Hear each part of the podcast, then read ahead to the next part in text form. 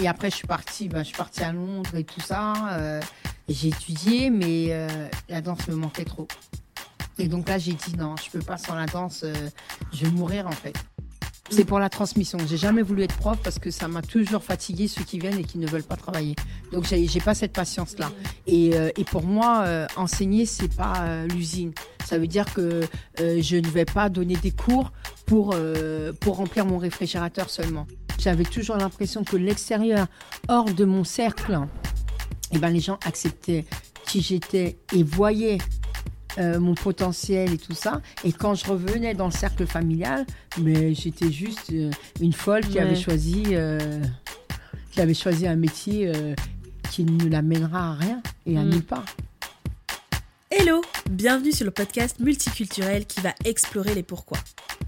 Avec Pourquoi t'as fait ça je vais à la rencontre de personnes qui ont fait un choix de cœur pour façonner leur vie idéale et réaliser leurs grands rêves. On croise de nombreuses personnes au quotidien.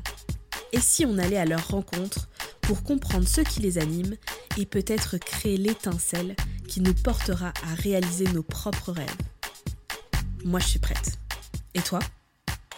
Let's go Bonjour Gisbert. Enfin, Gisbert. Tata Guise. Oh, bonjour, ma Jadou. Aujourd'hui, je reçois ma tante. Oui. Et pas parce que c'est ma tante, mais parce que elle a un parcours assez incroyable et qui m'a beaucoup inspirée pour devenir entrepreneur euh, aujourd'hui. Et donc, du coup, je voulais absolument que tu fasses partie des premiers épisodes et que tu nous racontes un peu euh, ben, ton histoire, une partie de ton histoire, parce qu'on s'est dit en off que toute l'histoire était bien trop longue. Six podcasts. Donc, euh, donc on va faire une partie, mais on pourra peut-être faire une partie 2. Hein. On pourra faire une Ah, partie 2 s'il manque hein. des choses. S'il Ouais. faut faire une saison 2, il n'y a pas de souci. Donc euh, déjà, je vais te laisser te présenter pour euh, les auditeurs. Alors bonjour, je m'appelle Landry Gisbert, aka Dragon Steady, mon nom de scène, et je suis chorégraphe, directrice artistique et productrice euh, musicale. Ma première question, en fait, elle, ce serait de savoir qu'est-ce qui t'a euh, emmené dans le domaine artistique? Ben, c'est ton oncle, hein, C'est un truc de famille. un truc de famille qui dansait à l'époque, et moi je le voyais danser, et, euh, et j'étais fascinée par euh, la danse hip-hop. Et donc il m'a appris petit à petit, il m'a emmené euh, vers euh, vers le rythme. Mm. la musique, le rythme, le corps, maîtriser, comprendre, comprendre la musique, décortiquer la musique, et au fur et à mesure, ben ça montait, ça montait, ça montait, c'est devenu, euh, c'est devenu une passion. À partir de quel âge? Huit ans. 8 ans. D'accord. Ok. À l'âge de huit ans, j'ai connu le, le mouvement hip-hop et dont le jazz rock, et, euh, et voilà, et j'y suis encore. Et du coup, euh, du coup, tonton, Oui. c'est trop bizarre. il performait dans, dans ce domaine-là? Oui, il, il était plus spécialiste dans tout ce qui était jazz rock, c'est-à-dire claquette sans claquette, Mm. et euh, et en même temps tout ce qui était euh, ce qu'on appelle le Smurf, Electric Boogie et tout ça. D'accord. Voilà. Et du coup, ça a allumé la petite étincelle. Oui, euh, parce que j'étais une petite fille, je pouvais pas aller euh, avec lui. euh, alors il venait, il racontait un peu ce qui se passait à l'extérieur, il montrait les mouvements, euh, Ok. et voilà. Et ça a été euh, mon coach, quoi, en Mm. fait. Ouais.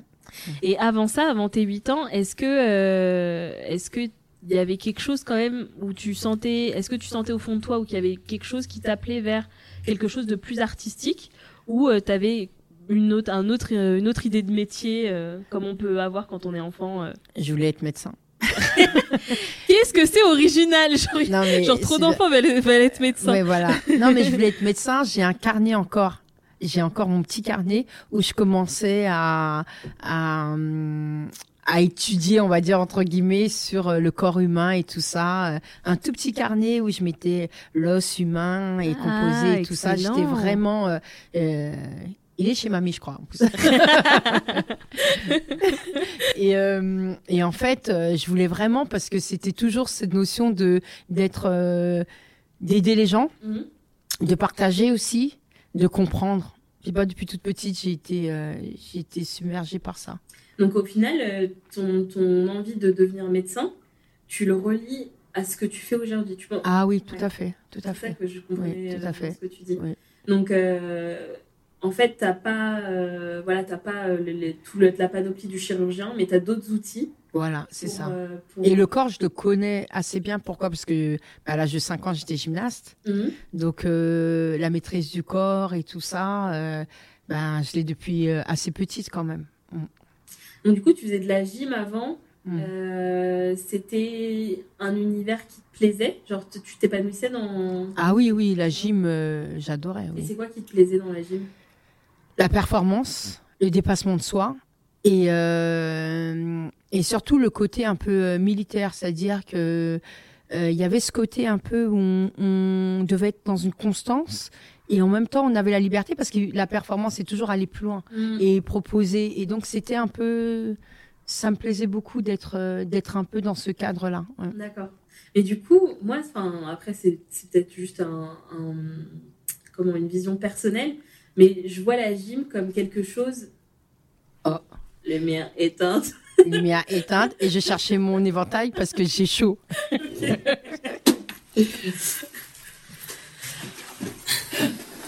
Oh, Il n'y a plus de batterie, on va faire. c'est ça. Je sais pas. C'est vrai qu'il fait chaud avec les lumières, mais. euh, Oui. sinon, après, ouais. Donc voilà, je reviens. Euh, du coup, euh, je disais, euh, la gym, moi j'avais une vision euh, assez.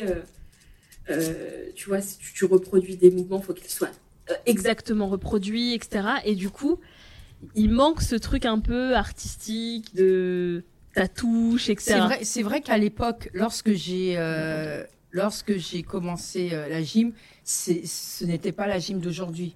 Ça veut dire qu'il fallait suivre vraiment euh, Mm. au niveau du sol, les chorégraphies et tout ça. Vraiment, ce qu'on te disait de faire, fallait le faire. Fallait pas sortir du cadre. euh, c'est pas euh, comme euh, comment elle s'appelle Si- Simone Bell, c'est ça? Oui. Qui euh, qui avec euh, sa performance. voilà avec ouais, sa ouais. performance et tout ça et, et bien d'autres maintenant. Ouais, hein. ouais. Mais euh, c'était pas du tout ça. hein.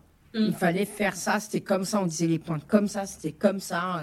Il n'y avait pas de. Parce que j'ai du mal à t'imaginer euh, dans ce contexte-là. Ben, je sais pas, moi, T'avais on m'a 5 demandé- ans. Ouais, T'avais j'avais 5 ans. ben, j'avais 5 ans, mais jusqu'à à peu près l'âge de 15 ans. Ah hein, oui, bah oui. Mm. Donc, euh, mais euh, c'est bizarre parce que qu'est-ce que tu veux faire comme sport? Ben, de la gym. Mm. Et, euh, et je me suis retrouvée, et j'ai un bon souvenir de. de comment on appelle ça? J'ai vécu des belles choses, des Mm. choses super dures, mais des belles choses aussi. en gym, voilà. Puis après, on fait, on fait le lien assez facilement avec la danse euh, au niveau de la maîtrise technique de son corps. Quoi. De- du coup, ça, quand tu as basculé vers la danse, du coup, tu avais quand même un, un avantage sur d'autres personnes qui n'avaient pas forcément. Ben, en fait le problème, c'est que la, la, la souplesse n'est pas la même. Parce qu'en gym, tu es un peu en explosif et tout ça. Et Mm. alors qu'en danse, c'est autre chose. Ouais. Et la rythmique aussi, c'est pas pareil.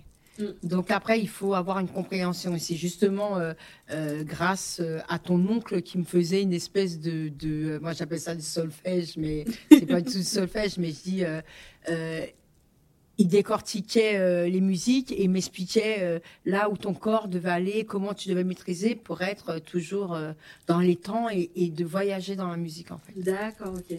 Mm. Ok. Et donc après, bah, ton corps il va avec. Voilà. ok. Il suit, il suit le mouvement. Et du coup, comment, du coup, c'est à partir de 15 ans que tu as basculé vraiment vers la danse? Comment ça s'est passé ce Oui. passage-là? En fait, on a déménagé, j'ai dû arrêter la gym. Bon, j'ai arrêté avant pour d'autres raisons.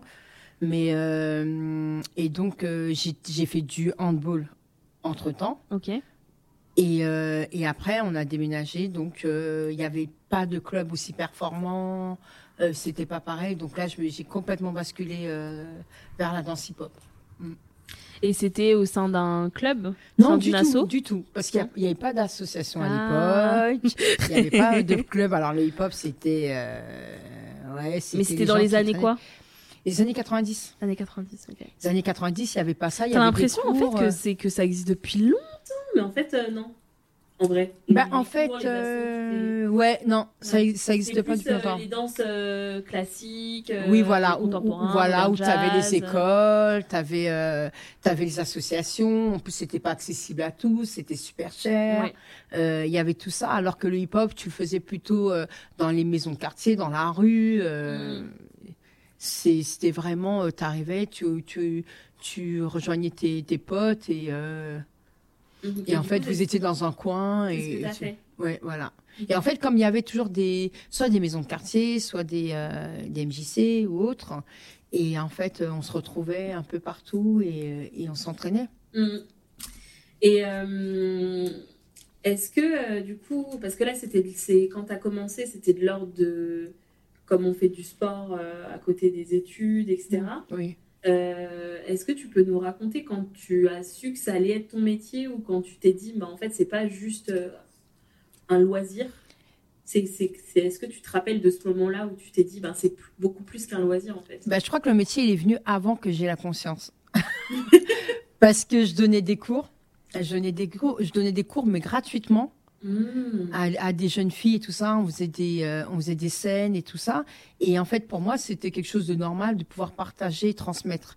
Et, euh, et après, je suis partie, ben, je suis partie à Londres et tout ça. euh, j'ai étudié, mais la danse me manquait trop. Et donc là, j'ai dit non, je peux pas sans la danse. je vais mourir en fait. C'est au moment où tu t'es éloigné en fait. Oui. C'était moins dans ton quotidien que tu t'es rendu compte. Ben en fait, euh, c'était ouais, C- c'était moins dans mon quotidien, mais c'était dans mon quotidien parce que je, je prenais beaucoup de cours là-bas et tout ça. Mais euh, je me disais, mais plus je vais aller euh, dans les études et moins je vais pouvoir danser. Mhm. Et euh, et il y a quelque chose qui va se casser en moi en fait. Et, euh, et c'est là que j'ai décidé de d'en faire mon métier. Et du coup, est-ce que c'est parce que là, on en, par- on en parlait juste avant euh, quand, on, quand on se préparait pour l'épisode et c'est vrai que c'est souvent peu considéré comme un vrai métier. C'est vrai. Et euh, est-ce que toi, tu avais euh, des références? Tu vois, des, des modèles qui te disaient, ben non, c'est possible, en fait, il y en a qui en font leur métier et moi, je veux en faire mon métier? Parce que, du coup, quand Non. on Bah on n'a pas de référence, c'est un peu plus compliqué de se dire, bah, je vais vraiment en faire mon métier, en fait, parce que... Ben en fait, le, le, le truc, c'est quand on a, quand on fait des études, en fait, on fait des études pour avoir un métier. Mm. Donc, quand on lâche les études pour autre chose, on se dit, bah, comment je vais vivre? Donc, c'est évident que c'est un métier, en fait. hmm, Parce que en- tu as la conscience quand même de, de la vie active, tu as la conscience de tout ça. Et comme je donnais déjà des cours, donc euh, ben, j'ai commencé à donner des cours et être payée. Ok. Et c'est comme ça que ça, ça a commencé avant d'être vraiment euh, euh, danseuse professionnelle. En fait, je donnais déjà des cours, euh, j'avais mes cachets, tout ça. Bon, Ouais. après, quand je suis revenue, euh, quand j'ai arrêté, j'ai arrêté, je suis revenue, j'ai, je vais chercher un, un travail. Et le premier travail que j'ai, trouvé, c'est à Disney, à Disneyland. Donc, en tant qu'artiste de complément. Moi, je me rappelle, je disais à l'école, non, mais en fait, ma tante, c'est Mini. Ma tante, c'est mais c'est vraiment Mini. Elle disait, mais non, je si, si, c'est Mini, ma tante. ouais, bah ouais. C'est une grande fierté. ouais, voilà, c'est ça. Et eux, ils se disaient, euh, non, c'était pas possible. Bah oui, mais si. Mm. Bah, le, le truc, c'est que ouais, j'ai travaillé à Disney, mais en tant qu'artiste de complément. Donc, c'est ça qui, est- qui était génial, parce que euh, on avait une salle de danse à disposition Mm. et tout ça. euh, c'était euh, c'était super intéressant. Donc, je suis rentrée directement dedans, et avec la conscience du salaire, de tout ça. Et à côté, je donnais des cours D'accord, ok. en parallèle. du coup, tu, tu savais déjà, euh, tu voulais être danseuse sur scène avec des artistes, tu voulais être prof et dans, dans une... C'est quoi le, le truc, le goal en fait à ce moment-là? Alors, euh, tout, tout ce qui était euh, enseignement, c'était pour la transmission. C'est Mm. pour la transmission. J'ai jamais voulu être prof parce que ça m'a toujours fatigué ceux qui viennent et qui ne veulent pas travailler. Donc j'ai j'ai pas cette patience là. Et, euh, et pour moi, euh, enseigner c'est pas euh, l'usine. Ça veut dire que je ne vais pas donner des cours pour euh, pour remplir mon réfrigérateur seulement. Mm. Il faut qu'il y ait quand même euh, euh, une transmission et un et un et qui et que les élèves puissent ressortir avec quelque chose. Et sachant que moi, à la base, j'ai enseigné aussi le hip-hop. Donc, euh, en enseignant le hip-hop, c'était déjà un peu euh, diabolisé et tout ça. Donc, euh, les valeurs du hip-hop, c'était très important pour moi de les transmettre, Mm. comme elles, elles- elles m'ont été transmises en fait. Ok, ok. Voilà. Donc c'était pas ça. Et après, euh, danseuse, je savais pas euh, danseuse, euh, ce que je voulais être comme danseuse, mais je voulais pas être danseuse télé. Parce que les, les, les, les, euh, les, comment on pourrait dire, les critères de l'époque, c'était euh, la blague euh, un peu euh, fine, et moi j'étais assez Mhm. fibreuse, et, et avec les cheveux longs, les postiches et tout ça. Et moi, tu te souviens, j'avais, j'ai toujours eu les cheveux courts, colorés, et, et pas du tout ça en fait. Ah ouais, et tu voulais pas euh, te travestir euh, pour euh, être dans ce genre de. J'ai pas choisi ce métier pour, euh, pour rentrer dans des codes. J'ai choisi ce métier pour avoir la liberté de dire ce que j'ai envie de dire et, Mhm. de, et, et de pouvoir m'exprimer comme j'ai envie de m'exprimer. Et, et rentrer dans des codes, euh, un moment on s'y perd parce qu'on on n'arrive plus à se regarder dans le miroir. Mm. Mm. Et du coup, donc là, on est. Je fais un petit récap. Oui. T'es parti à Londres, t'as Mm. as arrêté tes études, t'es Mm. revenu, t'as donné des cours. Bah, du coup, c'est comme ça que tu commençais à avoir tes premiers cachets Mm. et t'as as eu un, un job à Disney. Oui. Donc là, t'as vraiment, euh, enfin, c'est devenu ton métier à part entière. oui, oui, voilà. C'est avec ça que tu gagnais, euh, tu gagnais des sous. Euh, ce dont je veux parler, c'est du coup cette transition, c'est Mm. des études. Tout comment ça a été pris par euh, par l'entourage. Alors surtout ma mère qui n'a jamais accepté en fait. Elle n'a jamais accepté mon métier. Mm. Peut-être il y a, elle a peut-être accepté il y a deux ou trois ans. Ah. Mais, mais elle n'a jamais accepté. Pour elle, ce n'est pas un métier. Euh, pour elle, euh, pour elle, euh, c'est une, histoire de génération. c'est une histoire de génération et de, et de vie. Ben, en fait, je pense qu'il y a même des jeunes qui se disent, ben, c'est pas un métier en fait. Aujourd'hui, même en 2022, euh, il y a des gens qui se disent qu'un métier, c'est avoir un patron. Mm. Mais par exemple, toi aussi, euh, en tant qu'entrepreneur, il y a beaucoup de gens qui ont dû te dire, mais attends, avec les diplômes que tu as et tout ça, pourquoi euh, tu t'es mise en tant que- qu'entrepreneur? Et donc euh, là, c'est pareil. C'est-à-dire, euh, ben, mamie, souvent, elle disait, euh, mais avec toutes les études que tu as faites, euh, pourquoi, euh, Mm. pourquoi te faire autant de mal avec ce métier? On n'a pas dit dans quoi tu faisais tes études? Ben, Moi, j'étais en sociologie. sociologie. Ouais. Ok. Mm. Ça aussi, ça, je pense que ça doit. Ah oui, oui, oui, ça m'aide grave. C'est pour ça que j'y fais des études. Il faut faire, il faut apprendre. Bah ouais. Je pense que dans le- les différents épisodes que, que j'ai pu enregistrer jusqu'à présent, à chaque fois on voit, on a l'impression, euh, et même, même les protagonistes eux-mêmes se disent ouais, euh, bon, je suis passée d'un truc complètement différent, Mm. etc. Mais en fait, même si ça, paraît à l'opposé, en fait, ça vient composer Oui. ce que tu fais aujourd'hui, qui t'es aujourd'hui, Oui, etc. ça. Et c'est super important. Et des fois, il y a des gens qui se, tu vois, qui se désespèrent en disant, bah non, mais là, je me suis mis dans cette voie-là, j'arriverai, j'ai une, passion secrète, mais, mais j'arriverai jamais parce que voilà, j'ai pas. Et en fait, non. Parce qu'ils s'interdisent en fait, ils s'interdisent par rapport à, à ce qu'on. on- nous sommes dans une société et surtout en France. Mm. En France, en fait, euh, le problème c'est que tu fais ce métier-là, tu ne peux pas faire autre chose. Par exemple, je me suis présentée et j'ai donné plusieurs titres. C'est genre, oh, tu fais trop de choses, euh, oh, mais c'est abusé, euh, tu t'éparpilles, euh, alors que c'est ce qui me nourrit. Mm. Et euh, ça me nourrit autant, euh, on va dire, spirituellement, psychologiquement, et aussi mes poches, en fait, Mm. ce qui me permet de payer mon loyer et tout ça. Donc, c'est, euh, je pense qu'il faut pas se donner, il faut pas se donner, euh, euh, se mettre des barrières, mais par contre, il faut avoir la conscience de, que parfois, peut-être, oui, on s'éparpille et resserrer, euh, Mm. et resserrer, euh, et resserrer un peu pour se dire bon ben ça, je le laisse de côté. Après, je le ferai. Et là, je continue ça. euh, quand j'aurai bien posé les pierres, je reviendrai. Mm. Parce que souvent, on- le fait d'avoir de la liberté, trop de liberté, tue la liberté aussi. Carrément, carrément. Et, euh, et c'est vrai que ça me fait penser à, hum, à une. bah, D'ailleurs, elle, elle est danseuse euh, et aujourd'hui, elle est entrepreneur et elle accompagne les entrepreneurs euh, à vivre leur vie euh, de rêve, etc. Et du coup, elle, euh, elle parle de, de multipassionnés.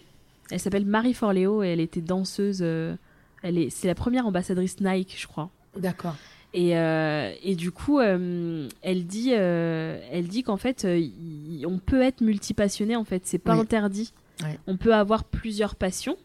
Mais euh, là, ce qu'elle apprend justement aux gens multipassionnés qui se sentent comme ça, un peu euh, aller à droite à gauche, et, et je me retrouve beaucoup dedans, euh, c'est que, bah, à un moment, il faut que tu te fixes un objectif. Mais c'est pas parce que c'est pas parce que tu t'es fixé cet objectif-là que toutes oui, les autres choses tu le mets à la poubelle. Non, non, non, non. tu mets juste de côté et à un moment donné, tu vas les remettre sur le devant de la scène parce que tu auras accompli déjà un truc et tu passeras une étape. une Et étape. parfois, ce sont des outils. hein. Ce sont Mm. des outils pour ce que tu fais euh, euh, sur le moment présent. Parfois, le fait d'avoir ces compétences, ces compétences-là et de ne pas les mettre à la poubelle, bah, tu utilises ces compétences dans ce que tu fais aussi. Parce que Mm. c'est très important. Euh, Aujourd'hui, sur beaucoup de métiers, on demande à être créatif. Mm. On demande à être créatif, avoir une certaine imagination. Parce que, en fait, ça devient une denrée rare. hein. Et ça se travaille. Et ça se travaille, et ça se travaille. Mm. Et donc, euh, beaucoup de personnes ne, ne savent pas, euh, ne savent pas ce que c'est que créer, Mm. ou ne serait-ce qu'imaginer, ne serait-ce que faire de la projection. Ils ne savent pas. Mm. Et on, on s- on ne s'en rend pas compte parce que comme on est dans notre monde et tout ça, on est avec beaucoup de personnes qui ont beaucoup à proposer. Et tout d'un coup, quand tu t'arrêtes, tu te rends compte que non, il y, a- il y a, il y a quand même une pénurie de d'imaginati- d'imaginatif, c'est ça? L'imagination. D'imagination, voilà, Ouais. et, euh, et de, de créatif. C'est créatif, ouais. Voilà. Mm. De gens qui, pu- qui peuvent euh, avoir une imagination débordante et, euh, et d'être aussi euh, créatifs. Mm. Même chez les jeunes, on, on le trouve de moins en moins. Et parce que aussi, euh, on, on nous demande d'être. euh, quand je dis on, c'est la société. Enfin, moi, j'ai cette impression de rentrer euh, toujours dans des cases et d'avoir un, un certain parcours et d'avoir des, des, des codes, en fait. Et je pense que c'est. J'ai l'impression que c'est encore plus affirmé avec Instagram ou les réseaux sociaux, dans le sens où bah, il y a une certaine image. Et du coup, et, et, et je vois euh, quand je parle à, à des à des, des, des jeunes, euh, même euh, des gens qui ont la vingtaine, hein, pas forcément des tout jeunes, tout jeunes. Non, non, oui, oui, on parle, oui, oui. Bah du coup, euh, ils veulent, voilà, ils ont des, des ils suivent certains influenceurs, etc. Et ils se mettent dans, dans, dans des espèces de normes et qui est ultra nocive. Là, je suis en train, j'ai pas, j'ai pas fini de regarder, je suis en train de regarder un, un documentaire sur Instagram et des ravages que ça fait euh, sur, euh, sur la nouvelle génération là, mais ça fait peur. Oui, justement, je, je ne me rappelle plus du nom, mais il y a un nom euh, justement par rapport à ça, où euh, justement le fait d'être tellement plongé dans cette pseudo-réalité Mm. que euh, ça, ça peut attaquer ben, la santé, tout ça. Et. Et voilà. Et, et c'est exactement ça. Moi, comme je, je, je forme et tout ça des, des artistes, et ben, c'est ce que je leur dis. Je leur dis qui tu es toi déjà? Mm. Qui tu es? Qu'est-ce que toi t'as à donner? Même si tu donnes du, du, du t'as l'impression que c'est du mauvais, mais la réaction des gens, à partir du moment où les gens ré- réagissent par rapport à qui tu es, ben, c'est c'est que tu as gagné. Mm. Qu'ils réagissent bien ou mal, c'est que tu as gagné. C'est que, que tu as quelque chose à dire. Mm. Mais de dire simplement c'est bien, c'est beau, ça ne suffit pas. Parfois, ça peut dire ah non, j'aime pas du tout, mais euh, bien. Mm. Ça peut être ça, mais il y a une réaction. Ou sinon, la personne, elle est violente. Mais au moins, il y a une réaction. Et aujourd'hui, la réaction, c'est de dire euh, c'est la personne idéale, géniale, et tout ça. Et après, derrière, on, on voit que la personne, elle a, a une souffrance. On le voit beaucoup dans, chez beaucoup d'artistes. Ben oui, Mm. ouais, qui souffrent euh, du coup. euh, ouais. Parce qu'ils suivent justement euh, ces codes, ils suivent, euh, ils suivent aussi euh, bah, les équipes qui sont autour, qui les formatent, et... mais ils ne se rendent pas compte qu'ils ne sont que des vaches à lait. Mm. Et ils ne deviennent plus... euh, ben, normalement, quand on prend un artiste, c'est parce qu'il y a une essence qui nous plaît. Oui. Ou quand le public euh, aime un artiste, c'est parce qu'il y a quelque chose, qu'ils se reconnaissent en lui. Mais lui, il n'est plus lui. Ouais. Ou elle, elle n'est plus elle. Mm, mm. Mm. Alors on a dérivé, mais comme Oui. euh, beaucoup dans ce podcast, Ouais, on, voilà. dérive, on dérive beaucoup, euh, mais c'est pas grave euh, parce que du coup on aborde des, des choses super intéressantes. Euh, du coup j'étais sur l'acceptation de l'entourage, donc tu disais que que du coup ta maman elle, elle acceptait pas. Non. Mais sinon autour de toi, que ce soit famille ou amis ou Mais en fait, moi, j'ai toujours été vue comme une freaky. hein. donc c'est normal. Ouais, ouais, voilà, c'est-à-dire que. C'est normal que t'aies que t'aies genre un, un job atypique et Oui, genre pour eux, quoi. Mais pour moi, non, c'est, euh, c'est, pour moi, c'est pas un job a- atypique parce que euh, le métier d'artiste, il, il date depuis quand? C'est clair. Depuis le Moyen. Âge, euh, oyez, oyez, euh, ou les, ou les, euh, ou les théâtres de rue et tout ça, ça Mm. vient, c'est depuis quand? Et c'était les, les ce qu'on appelle les hum, saltimbanques Mm. qui passaient les messages de village en village, de ce qui venait des rois et tout ça, des actualités. Mm. Ils n'avaient pas de journaux. Parisien ou François, hein.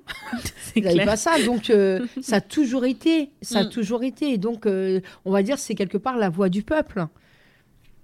La, est, euh, bohème, euh, la bohème, Aznavour, elle l'a bien écrit euh, Mm. pour quelque chose aussi. Mm. Donc, euh, pour moi, ça a toujours été quelque chose d'évident. Et suis- ça t'a pas affecté, euh, du coup, euh, euh, que ce soit pas forcément compris ou Ah que... si, ça m'a énormément affecté parce que j'avais toujours l'impression que l'extérieur, hors de mon cercle, eh ben, les gens acceptaient qui j'étais et voyaient euh, mon potentiel et tout ça. Et quand je revenais dans le cercle familial, mais j'étais juste euh, une folle qui Ouais. avait choisi, euh, qui avait choisi un métier qui ne l'amènera à rien et à Mm. nulle part. Bah moi, j'étais contente de suivre cette folle euh, Ouais. dans tous les cours. Parce que du coup, euh, je devais avoir euh, quel âge euh, Peut-être. euh, T'étais, t'étais super huit jeune, ans hein, oui, euh, 8 ans ou un peu, un, peu, plus, jeune, je pense, un, peu, plus jeune, un peu plus jeune, oui. Donc euh, je suivais du coup ma tante euh, dans ses cours. euh, je faisais. euh, je faisais les chorégraphies, Et- on refaisait les chorégraphies en sortant du cours euh, dans les boutiques. on faisait le spectacle. Moi, ouais. j'adorais, j'adorais. Et, du coup, j'ai fait euh, plus de 10 ans de danse derrière. Mm, mm. euh, et ça m'a donné l'envie de faire ça. Et même si je me suis jamais dit que j'en ferais mon métier, mais je vois l'impact que ça a sur, euh, sur ce que je fais aujourd'hui. Il y a la créativité et il y a le fait de de s'exprimer en fait, Oui, de trouver la manière de De s'exprimer ou et de, passer un message. s'autoriser- Oui, voilà, s'autoriser à s'exprimer. voilà, c'est ça. Et euh, même si je danse plus trop aujourd'hui, je, je sens que c'est de la danse que c'est venu ça. Oui. Le fait de me dire, euh, euh, voilà, bah en fait, tu, tu peux t'exprimer. euh, et puis le- le- la partie émotionnelle de la danse aussi. Euh, qui te permet de voilà de gérer certaines choses, Mm. de transmettre certaines choses et de connecter aussi parce que je me suis toujours décrite comme quelqu'un de très introverti, enfin dans mon coin un peu Oui. sauvage. Oui, oui. Enfin, Sauvage, c'est souvent le terme que j'utilise. Et, euh, et au final, euh, je pense que la danse m'a permis justement de créer ce lien avec les, Avec autres. les autres, oui. ouais, Ouais. ouais. C'est vrai. Et euh, non, non, et ça c'est ça c'est très important. Et, Et ça te manque pas. c'est pas le sujet. Je suis obligée de le passer. J'ai entendu le message, j'ai entendu le message. Euh, ok, euh, donc euh, du coup, c'est vrai que je comprends que ce soit, ce soit du coup assez difficile de Mm. pouvoir avancer, mais en même temps, t'as quand même un. Enfin, moi, c'est comme ça que je te vois et, et je, je sais que, que bien sûr, tout le monde a ses, a ses faiblesses et ses, ses failles, etc. Mais t'as quand même un caractère et une détermination euh, assez impressionnante. Enfin, en tout cas, moi, de l'extérieur, euh, Mm. je le vois comme ça. Et du coup, euh, euh, t'as avancé. Mm. T'as fait ce que tu Ouais. ce que avais envie de faire. J'ai pas fini. Voilà, exactement. Et tu es toujours en train d'avancer, de faire tes projets, d'aller dans les directions que tu décides. Et, et ça, c'est vraiment. Est-ce que c'est une, c'est une force de caractère, genre innée, genre t'es né comme ça et voilà? Ou euh, c'est quelque chose où, qui, Bah, bah, en enfin, fait- qui s'est développé? Comment toi tu le vois ça? Déjà, je pense que j'ai- j'avais cette force de caractère à la base parce que j'avais déjà un caractère assez assez fort ou quoi que ce soit. Mais c'est pas le caractère en soi qui m'a qui, qui m'a aidé. Comme je dis, moi en fait, je suis une peureuse et j'aime pas l'échec, j'aime pas tout ça. Donc, euh, j'essaie toujours de rebondir. Quand il y a, il y, a, il y a- il y a un échec ou autre, j'essaie de rebondir. Mm. Et je rebondis, et je rebondis, et je rebondis. Parce que je n'aime pas ça. Parce que déjà, j'ai... j'ai, De euh, rester sur un échec, tu veux dire? Ah, je ne peux Mm. pas. Je ne peux pas rester sur un échec. Et après, euh, je me dis, mais euh, si moi, je ne le fais pas, qui le fera pour moi? Mm. Et si moi, je ne déclencherai... euh, Si je, je ne déclenche pas, qui viendra m'aider? Parce qu'en général, c'est quand on déclenche quelque chose que tout d'un coup, on se retrouve avec euh, une communauté, avec, euh, avec un soutien.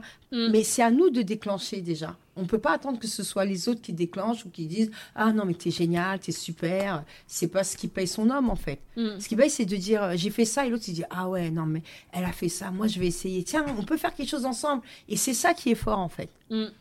Carrément, j'ai- j'aime bien quand tu dis euh, du coup le fait de si je le fais pas, qui le fera? Mm. Je pense que c'est une phrase que je me, le- que je me répète souvent Mm. et que tout entrepreneur, quel que soit le secteur ou le métier, euh, devrait avoir en tête, c'est que quand tu as peur de faire quelque chose, euh, en fait, il faut se dire, mais euh, bah, qui va le faire à ta Ah oui, place vrai, sais- vrai. Mm.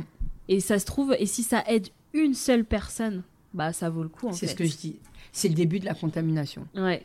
C'est comme ça, hein. une personne est contaminée, tous les autres vont l'être après. Mm, Et les gens vont voir, et, et, et- et même si ce sont des gens qui ne sont pas dans l'artistique, mais ils, ils arrivent à... Moi, j'ai beaucoup d'amis qui n'ont rien à voir avec l'artistique, mais qui me disent toujours euh, Ah, mais tu es un bon exemple pour moi. Mm. Et euh, moi, je dis Ah oui. euh. mais en fait, euh, en fait, oui, mais comme moi, pour moi, il y a des gens qui sont de, de très bons exemples, alors qu'ils ne sont pas tout- du tout dans l'artistique. Ils m'inspirent pour mon artistique, mm. mais ils ne sont pas de l'artistique. Ouais, ouais. Ok, ok. Euh, J'ai une autre question sur euh, euh, par rapport à l'environnement et, et du coup aux, aux différentes, euh, différents projets que tu as pu mener.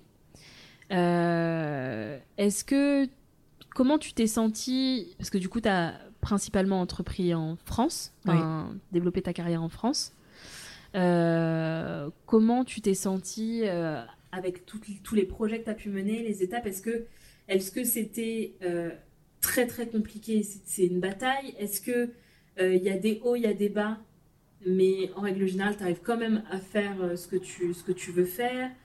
C'était pour un peu parler un peu du milieu artistique en France Ben, en fait, déjà, je suis une femme noire.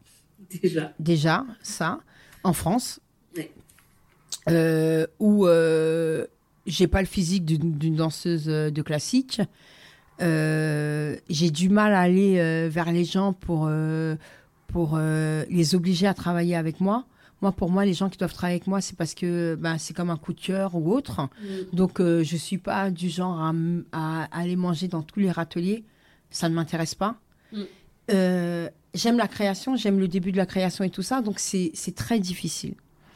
C'est très difficile parce que, euh, en fait, euh, dans une carrière artistique ici, déjà les gens ne croient pas en l'artistique. Mm. Ils croient au buzz, mais ne croient pas en l'artistique.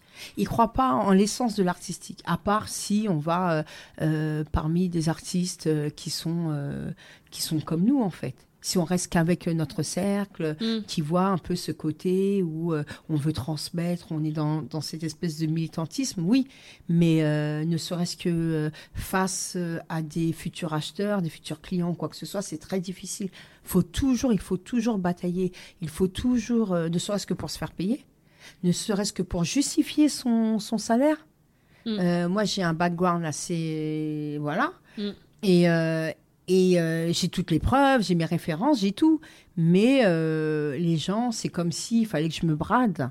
Alors qu'ils ne comprennent pas qu'à partir du moment où je suis en rendez-vous avec eux, ça y est, le processus, il est déjà parti. Mm. Quand on parlait de la créativité, Oui. l'imaginaire et tout ça. Et nous, en fait, on est plus emballés par le projet que, euh, on dirait pas la rémunération, mais voilà. Ah oui. Ouais. Et donc, euh, surtout quand on est un, un vrai saltimbanque. Mm. Parce qu'il y a, il y a des artistes, eux, c'est euh, l'argent d'abord et après, euh, et après je crée. C'est, Mm.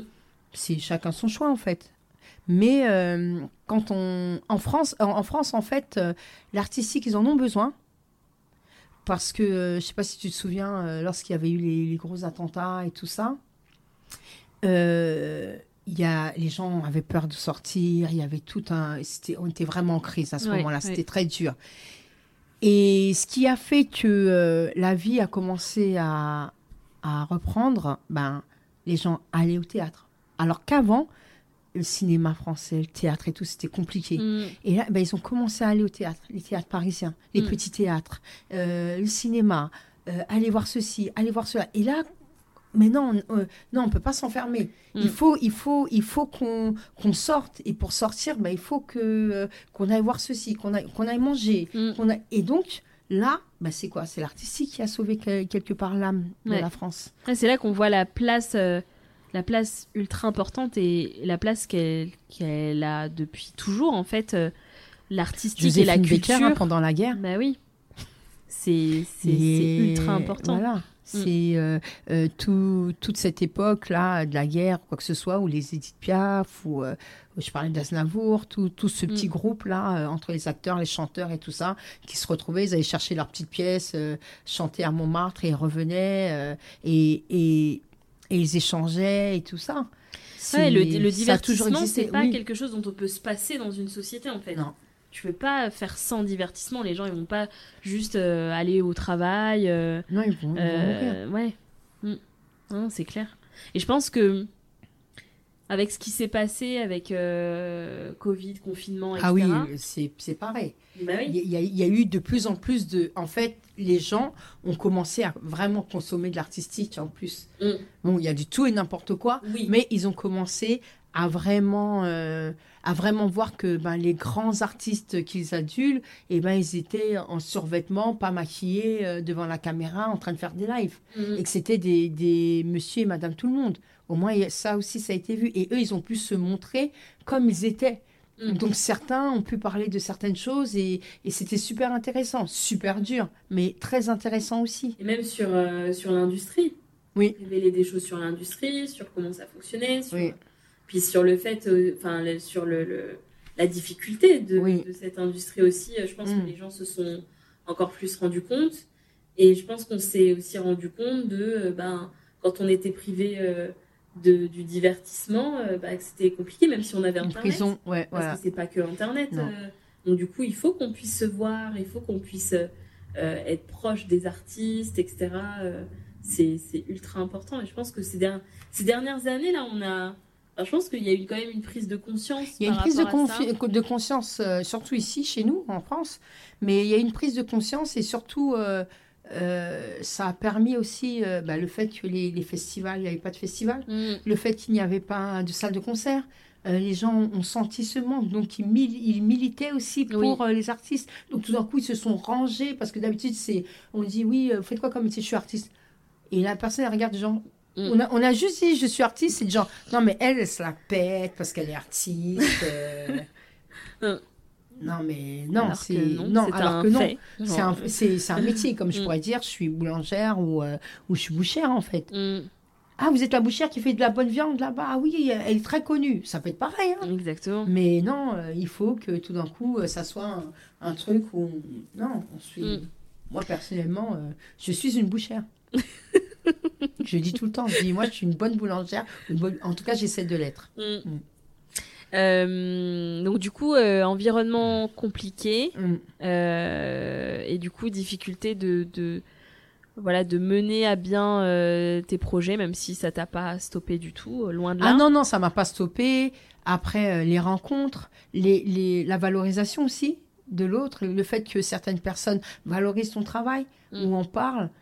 Et, euh, et tout d'un coup, ça t'ouvre certaines portes euh, que tu n'aurais pas imaginées, en fait. Mm. Mm. Est-ce que tu peux euh, parler de, de certains projets qui ont marqué ta carrière pour qu'on pour que les auditeurs ils puissent un peu un peu voir, enfin s'imaginer qu'est-ce que c'est une carrière de directrice artistique hip-hop. Mais en fait, euh, oulala, Choisis, je peux faire choisis quelques-uns des projets. Tu, tu peux pas? Ce serait trahir les euh, autres? Oui, c'est ça. C'est c'est un peu. euh, bah, en fait, ce qui m'a marqué surtout, c'est la rencontre avec. euh, une des premières rencontres qui m'a marqué, c'est avec Reda. Lorsque euh, il y avait euh, justement euh, travaillé le spectacle pour la Coupe du Monde 98 quand la France a gagné et tout ça. Est-ce que tu le peux défilé. dire qui est Reda et... Reda, c'est un chorégraphe qui, qui était le chorégraphe d'une émission télé menée par Michel Drucker. Mhm. Et c'est un chorégraphe contemporain et euh, qui, est, euh, qui est un monstre en fait et qui est un humain euh, fabuleux. Euh, et euh, et aujourd'hui, ben, les, ceux qui le connaissent, ce sont plutôt les gens qui, euh, qui connaissent vraiment la danse en fait. Mhm, Voilà. ok. Mais il continue toujours à faire des choses et tout ça. Mais euh, il est discret, mais c'est un. C'est quelqu'un qui m'a apporté beaucoup et, et qui m'a dit c'est bien, c'est bien le hip-hop et tout ça, mais il faudrait te former en autre chose, euh, à autre chose, à d'autres danses, Mm. les bases. Et c'est là que je suis partie euh, former un peu en classique, euh, contemporain et tout ça. D'accord, ok. Mm. Tu l'as rencontré dans quelles circonstances? En fait, euh, c'était ben, pour pour il y avait je crois que c'était un casting ou je me rappelle plus exactement, c'était un casting mais euh, ça, ça date hein. et, euh, et en fait, euh, je me suis retrouvée à travailler avec lui sur sur le du moins en tant que danseuse hein. D'accord. Euh, avec lui sur le défilé Coupe du Monde 98. Et d'ailleurs, il n'y a jamais eu de défilé comme ça. hein. Il n'y a jamais eu de. Mm. C'était. si vous cherchez dans les archives, vous allez trouver. C'était. Si je trouve l'archive, je mets le lien dans le. Ouais. Dans le. Dans Mais le- moi, je peux te l'envoyer parce que je crois que je l'avais trouvé il n'y a pas longtemps. Ah ok ok Donc, je te trop bien trop bien Mm. Bah, je le mettrai pour les auditeurs du coup donc ça c'est ça c'est une des, des rencontres Mm. qui t'a marqué et qui a qui a eu un impact en fait sur euh, sur ta carrière Après, deuxième, euh, deuxième chose, c'est sur NCT Danse. Mhm. Et avec, euh, bon, j'ai eu Pierre Doussin comme chorégraphe contemporain aussi, pareil dans le contemporain connu. Et après, Blancali, Mm. Macadam, Macadam, 4 ans, euh, ans et demi de. euh, 4 ans, je crois même, de, de, de tournée. de avec elle. avec ce spectacle Mais avant, comment tu peux premier- définir ce spectacle euh, Macadam Macadam? Alors, c'est un spectacle hip-hop. L'un des, des, euh, des premiers euh, spectacles hip-hop contemporains. Mhm. D'accord? Parce qu'il y a eu aussi, je crois que c'est une compagnie Macadam de hip-hop. Mais sinon, Macadam Macadam, c'est vraiment le nom du spectacle. ok Et, euh, et donc, c'est euh, du hip-hop mélangé avec euh, du roller, euh, euh, du flat, du vélo, BMX, et euh, acrobate et danseur hip-hop. avec de l'humour Et de l'humour, Ouais. voilà, il y avait de l'humour. En fait, euh, c'est c'est chaque, euh, chaque personnage euh, exactement qui, euh, qui venait en- un peu en avant-scène et tout ça dans le spectacle. Mm. Et, euh, et en fait, on avait tous les physiques, tous les, euh, toutes les couleurs d'ailleurs. ouais On avait tout, hein. on avait... Moi, ce qui euh, m'avait marqué dans, dans ce spectacle, c'était vraiment euh, euh, le fait que on valorise chaque euh, personnalité, justement, Mm. les vraies personnalités des gens. En fait, on voyait à travers le spectacle, parce que du coup, vu que c'est battant, j'ai eu la chance d'être dans les coulisses et de voir ça. les danseurs. En fait, c'était euh, la personnalité du danseur qui était mis à l'honneur dans le spectacle. ouais. Quand on le voyait en coulisses, il avait ce même truc Oui, en oui, fait. C'était c'était vraiment euh, c'était enfin, franchement c'était magique ce spectacle, j'ai Mm. j'ai adoré. Donc nous, on est là. Moi, je, je fais partie de la première génération parce qu'il y a une deuxième génération après. Ouais. Je suis partie de la première génération. Et Moi j'ai pas trahi, j'ai pas j'ai pas regardé. Bien. et, euh, et donc euh, voilà. Après, euh, après je saute plus loin. Ben, je suis partie vivre en Espagne. Mhm. Et, et de là, ce qui m'a marqué aussi, c'est bah moi j'étais plus dans le théâtre, on va dire, danse, théâtre et tout ça, moins dans le côté commercial. Et euh, j'ai mon ami qui dit ouais, tu devrais, euh, tu connais cette série, tu devrais postuler et tout ça. Et donc j'ai postulé. Au départ, j'étais un peu dans le truc est-ce que je me vends le truc un peu à la noix là. Mhm. Mais au final, j'ai été, j'ai fait le casting et j'ai été euh, chorégraphe pour la tournée euh, de la série Undo Stress. Non mais Undo Stress. Undo Stress. Genre ça ouais. va parler à tout le monde. Moi je regardais rien, rien que le rien que le générique, genre t'es en train de danser comme Ouais, ça. ouais, ouais, et ouais. Rien que le générique, tu. D'ailleurs, il revient là. Ils reviennent. Donc, Ah, ils reviennent. ah ouais, ouais, ouais, ils reviennent. Genre c'est Et moi, je suis pas dedans. Ouais. Je suis trop vieille peut-être. excellent. Donc du coup euh, du coup t'as vécu euh, t'as vécu combien de temps euh... Trois En ans Espagne, en trois Espagne. ans. Mais j'y allais depuis 97 à peu près. Ouais, tu y allais ouais, régulièrement ouais, régulièrement. Et, euh, et aussi être aussi euh, formatrice au Centre d'art dramatique de Séville.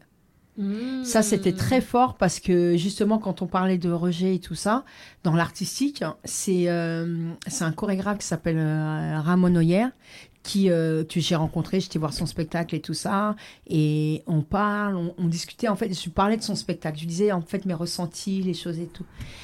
Et, euh, et un jour, et à un moment, il me dit, mais tu sais que je suis, euh, le directeur, euh, parce qu'à chaque fois ça change, mais il est le directeur du Centre d'art dramatique de Séville et tout ça. ça peut être intéressant par rapport à ta vision et tout ça. Là, alors je dis, ouais, ok, fais une conversation. Et un jour, on m'appelle, on me dit, ouais, quand est-ce que je peux venir et tout ça pour, pour donner, pour former des danseurs. Mmh.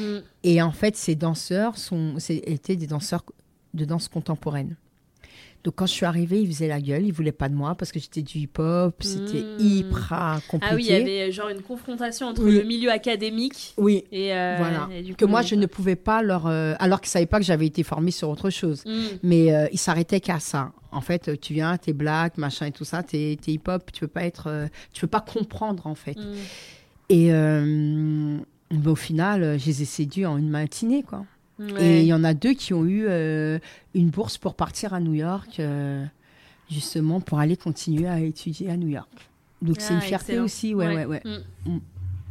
Ah, excellent, excellent. Donc on voit, c'est bien parce que du coup, euh, les moments que tu as choisis, on voit un peu l'éclectisme Oui, euh, de bah, des projets sur lesquels euh, tu peux euh, tu peux collaborer. Et euh, il y a aussi, euh, aussi- t'es aussi intervenu dans des entreprises oui. euh, d'une manière du, du coup. Bah, par exemple, j'ai fait aussi un coaching avec euh, des femmes dirigeantes. autres. Mm. Donc, Ah, c'est euh, intéressant. Ouais, super. Et j'ai adoré. C'est vraiment une expérience que, que je voudrais peut-être monter quelque chose un jour et pourquoi pas le faire ensemble. Et, euh, et, euh, et justement, ça, c'est quelque chose qui qui m'a intéressé parce que j'ai fait de belles rencontres.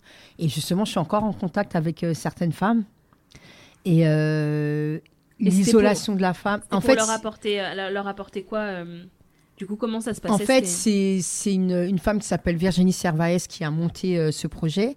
Et, euh, et moi, j'étais plus du côté du corps. Et en fait, c'était. ce qu'il faut savoir, c'est que les femmes dirigeantes, elles sont souvent isolées.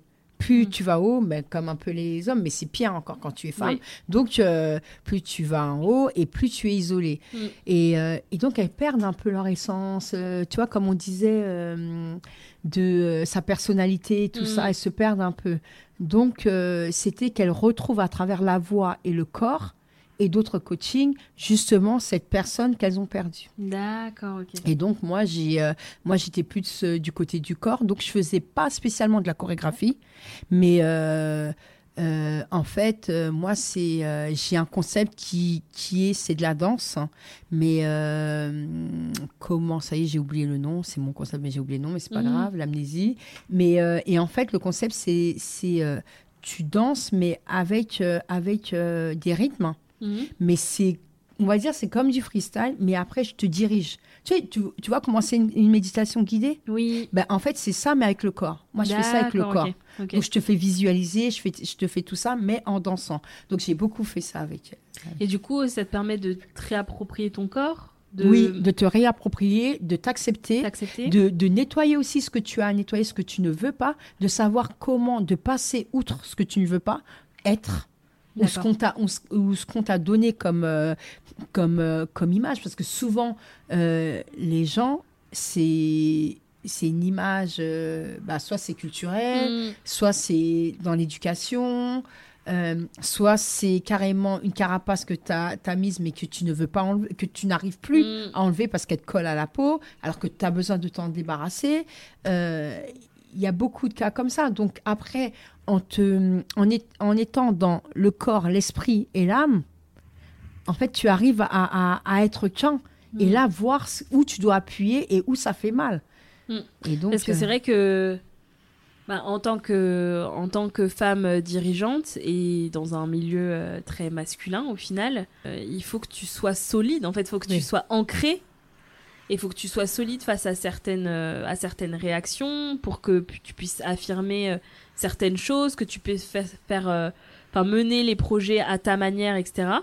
Et c'est vrai que si tu te sens désaligné, c'est compliqué. Oui, et surtout, euh, si tu regardes bien dans, dans cette société, la société occidentale, la femme, quand elle est dirigeante, faut qu'elle ait plus ce côté, euh, le côté masculin qui sort Ouais. que la féminité. Si elle est trop féminine, euh, ça y est, euh, elle est arrivée euh, jusqu'ici parce qu'elle a couché, Mm. en fait, ou euh, parce que euh, elle est sexy, c'est pour ça qu'on l'a prise. Mm. Mais euh, le cerveau, euh, no brain, quoi. Et ça, c'est. Non, il faut savoir. Moi, je pense que c'est surtout se positionner. Et Mm. pour que tu puisses te positionner, ben, c'est déjà te positionner dans ton enveloppe, dans ton corps. Ouais. Et ton corps est de savoir quelle position tu vas mettre au niveau de tes mains, comment tu vas t'exprimer, parce que parfois tu peux avoir des émotions que tu ne contrôles pas, mais en fait, euh, ton paravent, c'est ton corps. Mm. C'est ta position de corps. Mm. Et quand tu sais comment contrôler ça, ben, tes attaques, ben, c'est quand tu arrives chez toi, tu fais Ah ou tu vomis. Ouais. Mais au moins, devant, euh, les gens, Ouais, ils ne peuvent à- pas t'atteindre Ouais. et, n'ont- et, et ils n'auront pas accès pour te changer. en fait. D'accord, ok. Voilà. Super, ok, ok. Euh, très bien. Bah, je pense qu'on a, on a vu, on a vu pas mal de- d'exemples de, de, de ce que tu as pu faire qui représentent euh, un faible pourcentage, mais Oui. voilà, comme on l'a dit au début, on n'a pas le temps de tout Non, voir. Non, on n'est pas là pour Euh, le CV. Et- Mais euh, du coup, j'avais euh, bah, la question centrale du podcast, euh, qui est pourquoi t'as fait ça? Est-ce que, est-ce que tu pourrais nous exprimer ton, ton, ton véritable pourquoi? C'est-à-dire le, le, le, vraiment la, chose qui fait, qui te tient et te tiendra quoi qu'il arrive. Euh, ce que tu veux faire, comment tu veux impacter le monde en fait? Ben en fait, comme j'ai vécu des choses, euh, ben, autant, euh, on va dire, ah hein, mais autant le racisme. Mm. Moi, à la gym, c'est pour ça que j'ai mm. dû arrêter. Euh, très jeune et tout ça. Mais après, surtout, on est, on est, en fait, comment dire? Nous, nous sommes antillais, antillaises. Mais en même temps, euh, c'est comme si c'était une espèce de double culture, si tu regardes bien. Si, si on va trop d'un côté, on, on, se mmh, perd. Si euh, trop français, on dit qu'on est des, euh, des, petits blancs. Mmh. et tout le monde dit, ouais, mais vous, vous êtes français. Mais ils comprennent pas que traditionnellement et par rapport à notre histoire, il y a beaucoup de choses qui, qui nous impactent, dans, que ce soit dans l'éducation ou dans notre mindset, en fait. Mmh. Et, et, le souci, c'est que moi, j'avais tout ça, donc euh, j'avais des. Euh, j'ai moins, mais euh, des complexes, énormément de complexes. Alors là, de ma couleur et tout ça, de qui je suis, jamais, mhm. parce que j'ai pris des livres. j'ai appris mon histoire, j'ai pris des livres, j'ai vu mon histoire et je me suis située, et ça, jamais. Mais en tant que, que femme, le rapport avec les autres, mm. le fait, la différence en fait pas la différence par rapport à la couleur, mais la différence par rapport à la personnalité, mm. tout ça. Donc je me dis, euh, moi, oh là là, j'ai dû euh, colmater des trous parce que sinon je tombais vraiment profond. Euh, ben là, à travers ce que je fais, et eh ben, je vais déjà colmater le, trou de certaines personnes en fait. Mm. Et à travers ce que je fais, c'est leur dire, mais tu as le droit de penser ça, tu as le droit de faire ça. Mais attention, qu'est-ce que tu choisis? Mm. Quel camp tu choisis? Soit tu te vends et un jour tu te perds, ou soit tu, tu, tu, te positionnes et là tu, euh, tu fonces en fait. Mm. Tu fonces et tu sais qui tu es. Et, euh, et c'est s'imposer quelque part. S'imposer, c'est pas seulement avec les paroles. Mm. Tu vois, s'imposer, c'est euh, ton hygiène de vie, tes pensées. On fait tous des erreurs. On a, on, on a, on peut faire du mal aux gens sans s'en apercevoir ou, sans, ou volontairement. Mm. De toute façon, s'il a pas, pour connaître le bien, il faut connaître le mal pour, et vice versa. Mais ce qui se passe, c'est que c'est aussi moi. Euh, j'ai l'impression que ma mission, et à chaque fois je dis ah j'arrête, les gens ils me saoulent et tout ça, mais ma mission c'est d'aider les gens à traverser la rue quelque part. Mais que ce soit, que ce soit, euh, euh, mais c'est à travers mon art. Mais que ce soit des gens qui ne soient pas dans l'artistique ou dans l'artistique, mais j'ai des histoires, mais j'en ai cent mille, où je me dis, oh, mais pourquoi je me retrouve face à cette personne? Mais en fait, je sais que c'est parce qu'il faut que je sois là à ce moment-là, peut-être pendant un mois, deux mois, mm. six mois, dix ans, quinze ans, vingt ans, vingt-cinq ans, comme la personne aussi. Mais c'est en fait, euh, à chaque fois, je tombe sur des cas euh, euh, de personnes qui en ont besoin à ce moment-là. Et à chaque fois, tu les aides à travers ton art. Voilà. Et moi, ça me nourrit. Parce que je me vois à travers les autres. Et j'apprends. C'est comme un livre, en fait. J'apprends et parfois je me dis non, il faudrait que tu enlèves ça quand même de, de, de, toi. Faudrait, ça me fait vraiment un travail, un travail sur moi. Oui, et à travers mon art, effectivement. Ok, ok, très bien. c'est clair, c'est clair. Mm. Euh, alors on arrive, on arrive à la fin, euh, à la fin du, du podcast. Euh, on a vu des, des, des, éléments sur ton parcours, des éléments sur l'acceptation de, des autres par rapport à ton métier, sur les différentes formes de ton métier, sur l'impact que tu pouvais avoir sur sur les gens euh, et au final sur toi-même, comme tu le disais, mm. du coup. Parce que c'est un peu effet miroir et, et, euh, et, en fait, c'est quand tu donnes, tu reçois, c'est un peu ce, ce principe. Exactement ça. Quand tu donnes, mm. tu reçois. Euh, est-ce qu'il y a quelque chose que tu voudrais. Parce que pour rappeler ce podcast, il est fait pour peut-être faire des déclics à des personnes qui peut-être sont, sont dans l'univers artistique euh, qui n'osent pas forcément euh, s'assumer euh, et aller dans cette direction-là, qui peut-être se, se pensent pas créatifs et, et qui le sont. Inhibent, voilà, mm. et inhibent cette partie-là, alors que mm. ça serait, bah, de toute façon, les entrepreneurs, parce qu'il y, a beaucoup d'entrepreneurs qui vont écouter ce podcast, c'est ça, ça, fait partie de, de, de, notre quotidien, la créativité, quel que soit le secteur où on est. Est-ce que tu voudrais partager quelque chose, un message ou, ou une anecdote Ou est-ce que tu as quelque chose à ajouter par rapport à ça Par rapport au, fait que les gens veulent faire des choses et. Ouais, n'osent pas. Et, et peut-être il y a certaines. de par ton histoire, il y a peut-être euh, certains mots, certaines, euh, certaines images qui pourraient euh, peut-être pousser les gens à, à, oser, en fait, au final, à oser. Ben, en fait, bon, moi, des anecdotes, j'en ai beaucoup, mais surtout, ce que je dirais, c'est mais qui es-tu, en fait? Parce que, parce que souvent, on laisse les, les, les, les, gens, les gens nous demander qui on est, mais on ne se le demande pas à soi-même. Mm. On ne se demande pas qui on est, ce qu'on veut, ce qu'on aime. On se dit, j'aime les fraises, j'aime euh, j'aime le chocolat, euh, j'aime la viande ou euh, oh, j'aime pas ci, j'aime pas ça. Mais au fond de toi, qui tu es toi? Qu'est-ce que qu'est-ce que qui tu veux être? Qu'est-ce que tu veux être? Parce que c'est bien, parce qu'on est dans une société aujourd'hui où on dit je veux être et on croit qu'on va claquer des doigts et, ça va venir. Alors que je veux être, c'est déjà quand c'est vraiment profond, mmh. ben ça, on commence déjà à être cette personne. C'est-à-dire qu'à partir du moment où c'est le je veux et qu'on sent que ça vibre à l'intérieur, ça commence déjà à s'ouvrir. Et là, eh ben, il faut juste laisser l'air passer et se dire, bah, je me laisse aller. Mm. et, je ne regarde pas, j'ai pas besoin d'avoir la validation des autres ou euh, le regard des autres, parce que moi je pense qu'il y a, il y a beaucoup de choses, de choses que j'ai voulu faire, mais par rapport au regard des autres, j'ai pas fait. Mm. Et, euh, et c'est pour ça que je te dis que à travers mon métier, j'apprends aussi beaucoup. Mm. J'apprends beaucoup. Et, euh, et, euh, et, donc, je me dis, mais en fait, si on, dit des, on donne des anecdotes, est-ce que ça va faire un déclic? Mais le premier déclic, c'est soi-même. C'est-à-dire de se regarder et de se dire, euh, on voit parfois des mantras ou autres, on dit, ah, ils sont un peu ridicules, ces gens-là. Mais je pense que pour pouvoir avoir ce déclic, il faut se créer son propre mantra. Mm. Et quand tu, tous les matins, tu te réveilles et tu dis, mais moi, je veux ça, mais moi, j'ai. Et tout d'un coup, tu sens que, même si tu es triste et tout d'un coup, tu as une espèce d'allégresse qui manque, qui monte, mm. ben, c'est c'est parce que tu arrives sur ton chemin en fait. C'est parce que tu l'as. Et en fait c'est surtout ton mantra. Qu'est-ce que toi? Pas euh, regarder euh, des vidéos euh, machin avec soit des pseudo gourous ou des bonnes vidéos. Non, ce que je dis c'est toi déjà, comment toi tu te motives? Parce qu'à partir du moment où tu te motives, ta lumière elle est là et, et ton chemin il commence à venir. Parce que ce sont tes pas, c'est c'est ta c'est ce sont tes intentions et pas celle des autres qui disent oh moi je pense que tu devrais faire ça. Parce que moi si j'écoutais des gens euh, j'en serais même en string hein.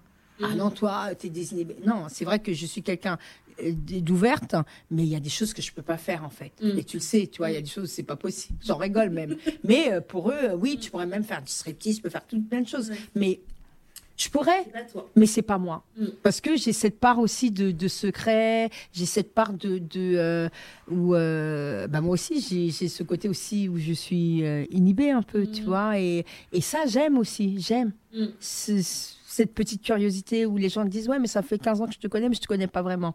Bah, j'aime ça aussi, tu vois, parce que c'est mon jardin secret. Mais tous les matins, moi je me dis bon, tu vas faire quoi aujourd'hui? Qu'est-ce que tu vas faire? Bon, tu fais ça, tu fais ça. Et parfois, tu le fais pas. Mm. Mais tout d'un coup, il y a autre chose qui s'ouvre. Et quand tu te vas te coucher, tu dis Ah ouais, belle journée, bonne journée.